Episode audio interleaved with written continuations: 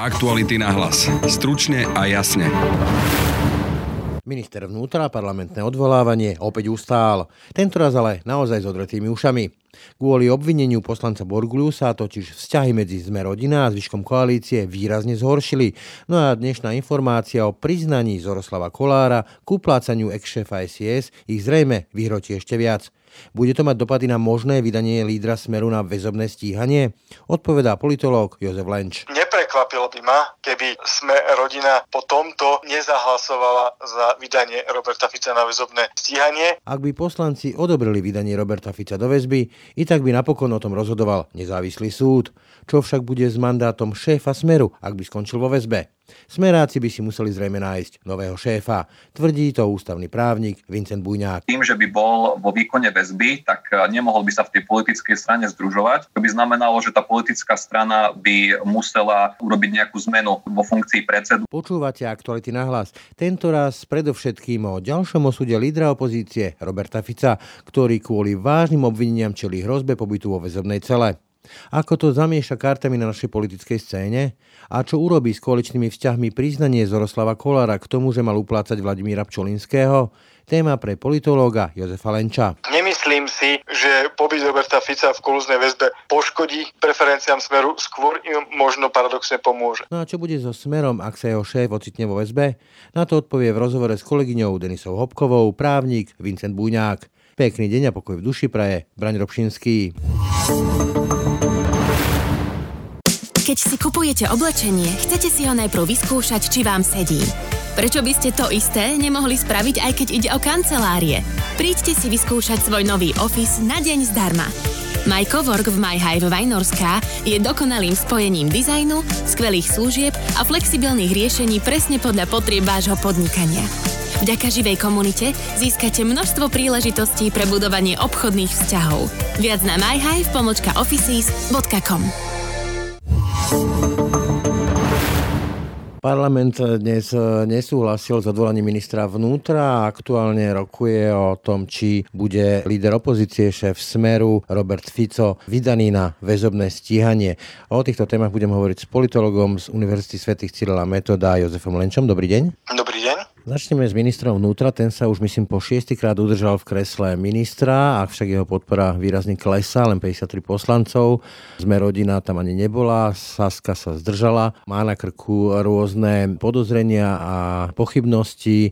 Jednoduchá otázka. Pán Lenč, nie je na čase, aby si minister vnútra zbalil, tak povedať, švestky a pre dobro koalície a pre dobro ministerstva vnútra uvoľnil to kreslo niekomu inému? Myslím si, že je to už na mieste, možno už dávno. Netreba čakať na šieste odvolávanie, hoď samozrejme vládna koalícia bude argumentovať tým, že im to odvoláva opozícia, a tak teda nebudeme robiť ich politiku tým, že práve v tom čase by minister vnútra odstúpil alebo že by sme ho nepodporili, ale vidieť to už aj na tých vzťahoch vo vnútri koalícii, na argumentoch, ktoré odznievajú smerom k ministrovi vnútra z vládnej koalície, a v konečnom dôsledku aj na tom, do akých problémov sa on sám dostáva a následne môže dostávať imidžovo aj celú vládnu koalíciu, že ak on sám nie je schopný priznať si to, že je čas odísť, tak minimálne by to mal už cítiť a nejakým spôsobom sa v tomto prípade zaradiť predseda vlády alebo politické hnutie, ktoré ho nominovalo do tejto pozície, pretože čoraz viac odvolávaní, čoraz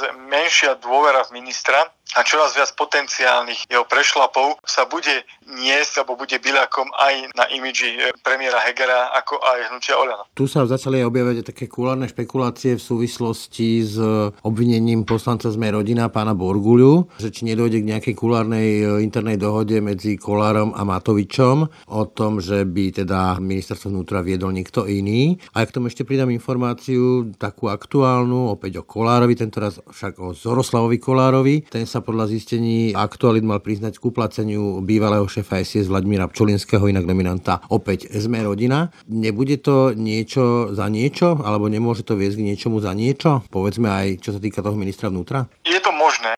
objavujú sa veci, ktoré viditeľne sú na jednej strane tlakom na odstúpenie ministra Mikulca, na druhej strane sú tlakom na stranu Sme rodina, ktorej bol obvinený poslanec.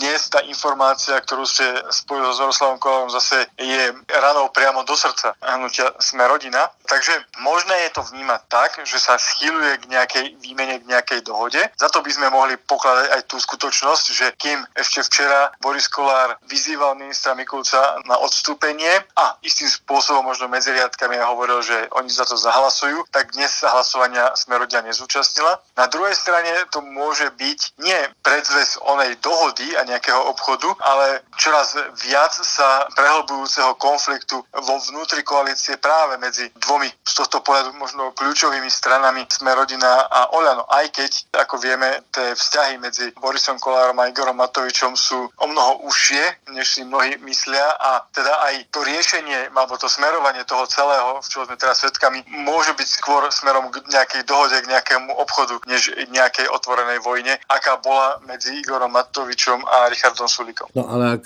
pôjde ďalej to obvinenie Zoroslava Kollára až teda k Vladimírovi Pčolinskému a generálny prokurátor nezaťahne za svoju povestnú tri šesť tri, môže toto vyvolať nejaký vážny spor, keď tak povedz polícia, alebo teda pre politika ministerstvo vnútra, čiže politická nominácia OĽaNO, pôjde v úvodzovkách po krku tak kľúčovej persone pre Sme rodina, ako je Vladimír Pčolinský?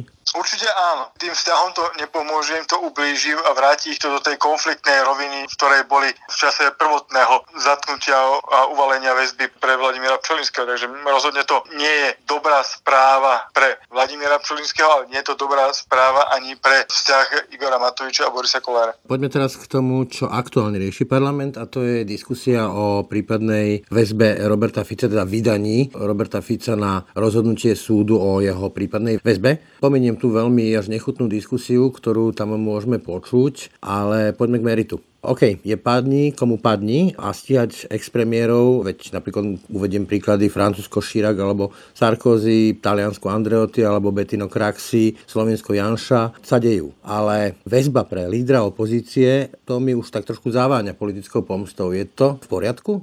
Nebolo by to rozhodne v poriadku, ak by tá väzba bola ako viditeľne účelová, že by to bolo až do očí bijúce, hoc v tomto prípade tiež sú určité podozrenia minimálne, čo sa týka aj samotného obvinenia a toho, čo sa dáva za vínu alebo akým spôsobom to je meritorne posunuté a ku komu sa to má teda dostať a kto má o tom rozhodovať. Tam práve narážame na to, čo bolo dlhodobo kritizované alebo prečím varovali analytici v čase, keď sa uvažovalo o voľbe špeciálneho prokurátora, že ak sa zvolí niekto, kto je tak úzko spojený s politikou, tak úzko spojený s najsilnejšou vládnou stranou, že sa k takýmto diskusiám a takýmto problémom do budúcnosti môžeme dostať. Tým narážam to, že ak je kvalifikovaný skutok ako zločinecká skupina, ide to na špeciálnu prokuratúru, tam sedí Daniel Lipšic, a to môže byť niečo, čo práve, ako ste naznačili tej otázke, môže byť problémom v kontexte toho, že sa tu teraz uvažuje alebo dnes rokuje a prípadne uvažuje z hľadiska špeciálnej prokuratúry o tom, aby Robert Fico ako líder opozičnej strany skončil na určitý čas v kolúznej väzbe, čo samozrejme môže byť problém, ak nie pre systém a demokraciu, ak nie pre imidžovo, tak minimálne problém aj pre slovenskú politiku a tie vzťahy, ktoré v politike budú po tomto do veľkej miery bezprecedentnom rozhodnutí. Otvárate viacero zaujímavých tém, ja sa k tým ešte dostanem, ale jednou otázkou sa ešte zastavím u toho obvinenia. Uvediem takúto kľúčovú výhradu zo strany Smeru, konkrétne aj Roberta Fica, že teda ono sa netýka nejakej korupcie, že tu bola vytýkaná veľká korupcia. Napokon, ak spomeňme mýtny tender, emisný tender, desiatky ďalších prípadov, ktoré ukazujú, že to bol prakticky až systém. A toto obvinenie ale nič také neodhalilo, hovorí skôr o zneužívaní právomoci verejného činiteľa v súvislosti s tým, že keď to zjednoduším, Robert Fico sa pozeral do daňových priznaní Kisku alebo Matoviča. O čom svedčí, že vlastne sa nepodarilo tieto veľké korupčné kauzy dotiahnuť tak ďaleko, že by sa preukázalo, že to mohlo mať prepojenie až na tej najvyššie špičky politiky? Chcem to odpovedať nejakým spôsobom zľahčovať, ale tak možno je to, že buď mal Robert Kaliňák pravdu svojho času, keď tvrdil, že naj v najvyšších priečkách korupcia neexistuje, alebo orgány činné v trestnom konaní nie sú dostatočne zručné, aby to odhalili. Priznám sa, že otázka pre mňa je taká, že vám neviem odpovedať, v čom by to mohlo tkrieť v inom, než len pravdepodobne v týchto dvoch možnostiach. Tam by sa možno ohradil ministri Janušek a Štefanov, čo sa týka tých vysokých priečok za nástenkový tender, ale poďme ďalej. Ak parlament rozhodne o vydaní Roberta Fica na rozhodnutie súdu o väzbe pre Roberta Fica a Fico skončí vo väzobnej cele, čo to urobí s preferenciami Smeru a vôbec politickou scénou? Líder opozície, ktorý bude v tých, ako on sám hovorí, teplákoch niekde v Justičáku, bez možnosti komunikovať s verejnosťou? Tak komunikácia, tá možnosť priamo od Roberta Fica bude chýbať, ale ako vidíme aj v týchto dňoch, aj v týchto chvíľach, tak e, Smer už hľada rôzne alternatívy, ktoré by hlas Roberta Fica nahradili nejakým iným hlasom, nejakou inou tvárou. Myslím si, že Robert Fico na túto skutočnosť pripravuje svoje publikum, pripravuje aj stranu. Istým spôsobom, hoc na tlačových konferenciách vidno v niektorých tvárach väčšiu mieru nervozity, než dokážu sami zatajiť svojim správaním, vyjadrovaním alebo tým, ako neverbálne komunikujú. V každom prípade si myslím, že ak ten Smer už to publikum má takýmto spôsobom podchytené, keď tie argumenty, ktoré používa, narážajú na konanie vlády, ktorá tak či tak je v očiach verejnosti mimoriadne nepopulárna. Ak si zoberieme do úvahy to, že to väzobné stíhanie nie je potvrdenie viny, ale je to len nástroj, ktorým organične v trestnom konaní chcú pomôcť odhaľovaniu trestnej činnosti. To znamená, že Robert Fico navzdory tomu, že bude v teplákoch za mrežami, bude formálne stále nevinný, tak skôr si myslím, že ten jeho pobyt v Justičnom paláci alebo kdekoľvek inde môže byť paradoxne povzbudením pre preferencie Smeru, ktoré teraz po začiatku vojny na Ukrajine začali stagnovať, a že sa môžu vrátiť k opätovnému nárastu, ako to bolo v priebehu roku dvetisícdvadsaťjeden, kedy Smer zdvojnásobil svoje preferencie. Takže zjednodušene povedané, nemyslím si, že pobyt Roberta Fica v kolúznej väzbe poškodí preferenciám Smeru, skôr im možno paradoxne pomôže. Ja to len zarámcujem do historického kontextu. Napokon mali sme tu aj bývalého premiéra Vladimíra Mečiara, ktorému polícia nechala vybuchnúť dvere v jeho povestnej Elektre a tiež to nejak nezamávalo negatívne jeho preferenciami. Ale čo spraví, povedzme, s ľuďmi, keď sa to dotiahne tá obžaloba, povedzme, až na súd? Tento odmietne, ja pripomeniem prípad českého expremiéra Nečasa, že niektoré veci k politike proste patria, aj keď sú špinavé, ale nie sú vecou trestného práva. Tam narážam na tú organizovanú zločineckú skupinu, ktorá mala spočívať v tom, že si tam dosadzuje predseda vlády svojich ľudí. Toto spraví s ľuďmi, ak toto súd pošle niekam obžalobu, že s tým, že to nie je trestná vec, ale poďte politická. Tí, ktorí stoja za Robertom Ficom teraz, alebo možno od neho už aj za to obdobie ostatných rokov odskočili, tak sa k nemu možno vrátia, alebo ich to priblíži. Tá väzba sa posilní, pretože potvrdí to rozhodnutie tvrdenia Roberta Fica a Smeru, a teda tú dôveryhodnosť mu to môže vrátiť. Takže ak to rozhodnutie bude také, ako si ho naznačili, tak Smeru to pomôže. Tým, ktorí žili v nádeji, že toto je práve ten Rubikon, ktorý sa prekročil a Robert Fico dostane trest, ktorý si zaslúži, a oni už dúfali, že nádej sa vracia k dôvere v štát, tak ju opätovne môžu stratiť a tá nedôvera sa môže ešte prehlbiť a ten zvyšok populácie pravdepodobne sa v ňom len posilní tá, alebo zotrvá tá apatia smerom k dôvere, k systém a štát, ktorá sa tu rokmi v úvodzovkách úspešnej politickej práce rôznych politických elít za ostatné desaťročie, možno aj viac, pestuje v srdciach a mysliach verejnosti. Ja som teda zastancom toho hesla padni komu padni, ale vynorilo sa mi také súvetie od Daniela Lipšica, vtedy ešte ministra vnútra za Radičovej vlády, ktorý mi povedal v sobotných dialogoch, že existovala tu akási tichá dohoda o nestíhaní tých najvyšších politických špičiek, že my nezavrieme vás a potom vy nezavriete nás. Teraz by mohol ísť naozaj expremiér, trojnásobný expremiér do teplákov. Neotvára to dvere pomste po voľbách, že teda sa to bude vracať tou novou vládnou garnitúrou a kriminalizácia sa stane bežným nástrojom politiky? Je možné, že polarizácia v rámci politiky a tá agresivita medzi jednotlivými tábormi sa týmto posilní, pretože istým spôsobom to pravidlo, ktoré ste spomínali v tej odpovedi Daniela Lipšica, je niečo, čo ľudia neradi počujú, ale súčasne je to niečo, čo zmierňuje konflikty v rámci politiky a do veľkej miery bráni revanšizmu, do veľkej miery bráni niečomu, čo by sme v úvozovkách mohli označiť ako občianska vojna v rámci, v rámci parlamentu alebo v rámci zastupiteľskej demokracie. Ak niekto toto prekročí, ak sa začnú opoziční politici alebo oponenti, politickí oponenti zatvárať, notabene ak by sa zatváral za niečo, čo je nadkvalifikované, alebo je tam veľká miera podozrenia, že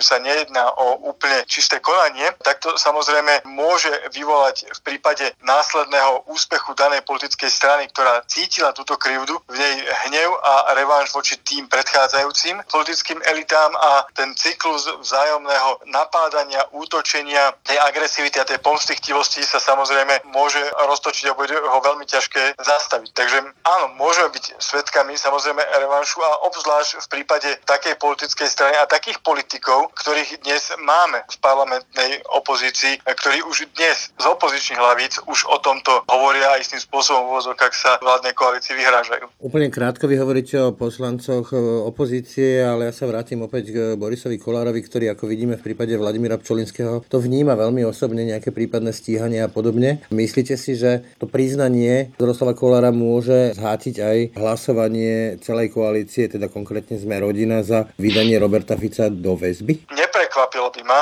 keby Sme rodina po tomto nezahlasovala za vydanie Roberta Fica na väzobné stíhanie. Minimálne neboli účastní onoho hlasovania. Toľko politológ Jozef Lenč. Ďakujem za rozhovor. Ďakujem za pozvanie a pekný deň prajem. Do počutia. Momentálne vítam na linke Vincenta Bujňáka z katedry ústavného práva Univerzity Komenského. Dobrý deň. Dobrý deň, ďakujem za pozvanie. Pán Bujňák, najprv tak všeobecne vysvetliť ľuďom, že prečo teda ústava vôbec priznáva poslancom imunitu a je potrebný potom teda následne súhlas parlamentu na väzobné stíhanie poslanca. Ústava v prvom rade priznáva parlamentnú imunitu. Je to lepší názov ako tá poslanecká imunita, pretože sa týmto názvom parlamentná imunita ukazuje účel tohto celého nástroja.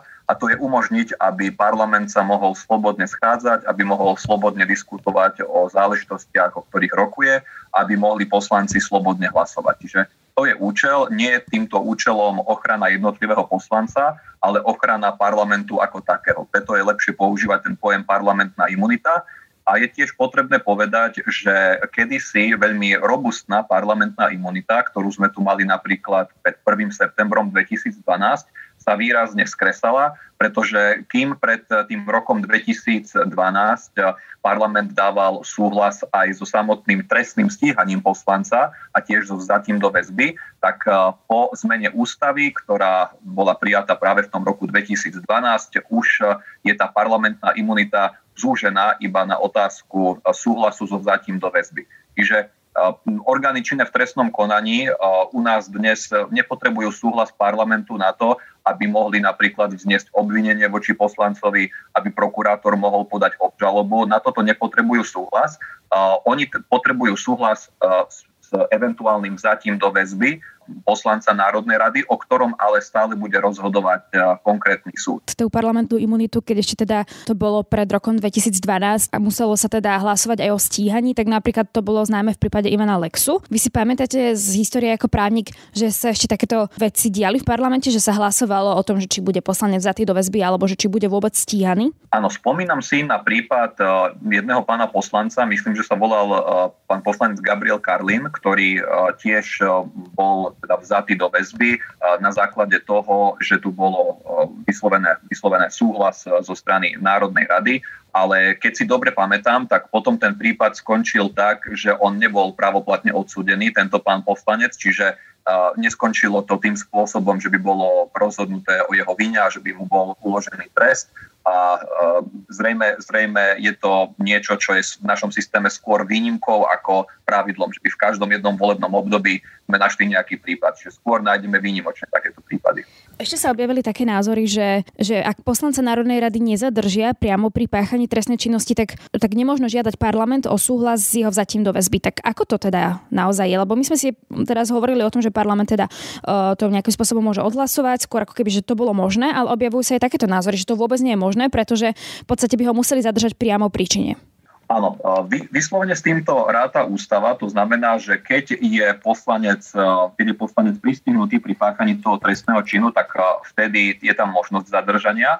A ja sa skôr prikláňam k tým názorom, ktoré hovoria, že pokiaľ je to s odstupom času, tak tam nemáme možnosť využiť tento inštitút zadržania, ale musíme ísť potom cez tento inštitút súhlas so vzatím do väzby a je to teda možné len v prípade, keď tu orgány činné v trestnom konaní dospejú k záveru, že tu existuje dôvod na vzatie do väzby, ale čo je dôležité povedať, že ani v takomto prípade ešte samotným rozhodnutím Národnej rady nedochádza k tomu, že by ten poslanec bol vzatý do väzby, pretože on má rovnakú ústavnú garanciu, aká sa poskytuje ktorémukoľvek obyvateľovi Slovenska, to znamená, že o väzbe rozhoduje súd. Čiže ešte je tam možnosť, že súd by dospel k odlišnému názoru a toho poslanca by nakoniec ani do väzby nevzal, napriek tomu, že Národná rada by ten súhlas dala. Čo by sa stalo, ak by parlament napríklad neodhlasoval, že by neodsúhlasil vzatie do väzby Roberta Fica? Čo by bolo teda potom? To by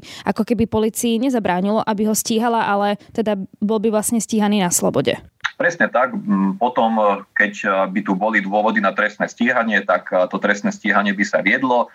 Keď by prokurátor našiel dôvody na podanie obžaloby, tak obžaloba by mohla byť podaná a potom by tu bol proces, ktorý by prebiehal na súdoch. Čiže tak, ako keď sme mali, povedzme, teraz nedávno rozhodnutie vo veci iného pána poslanca, tak tuto by bolo, bolo možné dospieť k tomu, že najprv by ste tu mali prvostupňové rozhodnutie a potom druhostupňové rozhodnutie, keď by sa voči tomu prvostupňovému poslanec odvolal.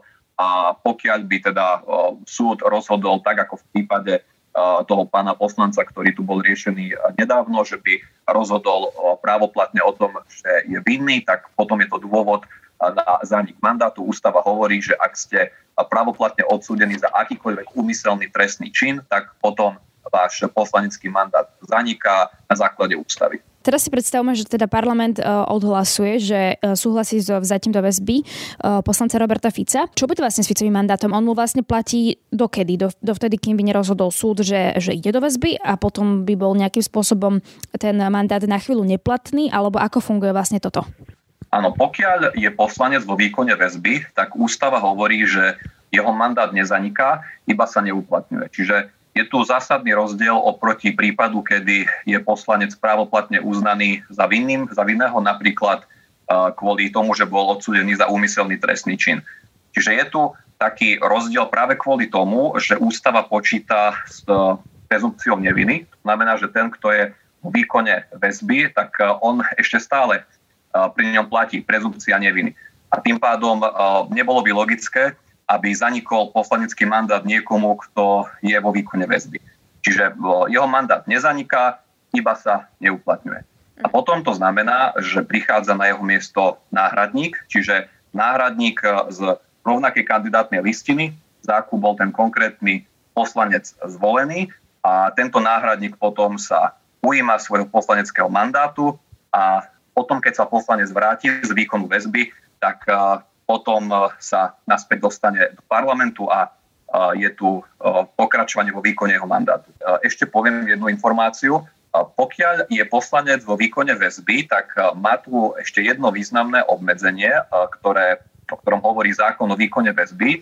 Je to totiž tak, že obvinený nemôže vo výkone väzby zakladať politické strany, politické hnutia a združovať sa v nich. A to v konkrétnom prípade by znamenalo, že pokiaľ je ten poslanec zároveň aj predsedom politickej strany, tak tým, že by bol vo výkone väzby, tak nemohol by sa v tej politickej strane združovať. To by znamenalo, že tá politická strana by musela urobiť nejakú zmenu vo funkcii predsedu, aby mohla naďalej pôsobiť v zmysle podpisovať relevantné dokumenty, lebo v mene strany koná väčšinou predseda samostatne, takže pripojí vlastne k svojmu k svojej funkcii aj ten podpis. Čiže toto by bolo tiež také významné obmedzenie základného práva, pretože právo združovať sa v politických stranách je základným právom, ale takto ho obmedzuje potom zákon o výkone. Je otázka možno na zákonodarcu, že či takéto obmedzenie je vhodné, ale je to niečo, čo je v tom zákone prítomné dlhé roky. Akurát ešte sme možno nemali s tým skúsenosť, že by sa to takýmto spôsobom uplatňovalo. Ďakujem pekne, toľko Vincent Bujňák z katedry ústavného práva Univerzity Komenského. Ďakujem pekne. Ráno nahlas. Ranný podcast z spravodajského portálu Aktuality bodka es ká. záver ešte doplním informáciu o Zoroslavovi Kollárovi. Ten sa totiž mal podľa zistení Aktualít priznať k uplácaniu bývalého šéfa es í es Vladimíra Pčolinského. Polícia sa k týmto informáciám pre Aktuality vyjadriť odmietla. Viac sa o tejto téme dozviete na našej stránke w w w bodka aktuality bodka s k. Toľko dnešné Aktuality Nahlas. Pekný deň a pokoj v duši praje Braň Robšinský. Všetky podcasty z spravodajského portálu Aktuality bodka s k nájdete na Spotify a v ďalších podcastových aplikáciách.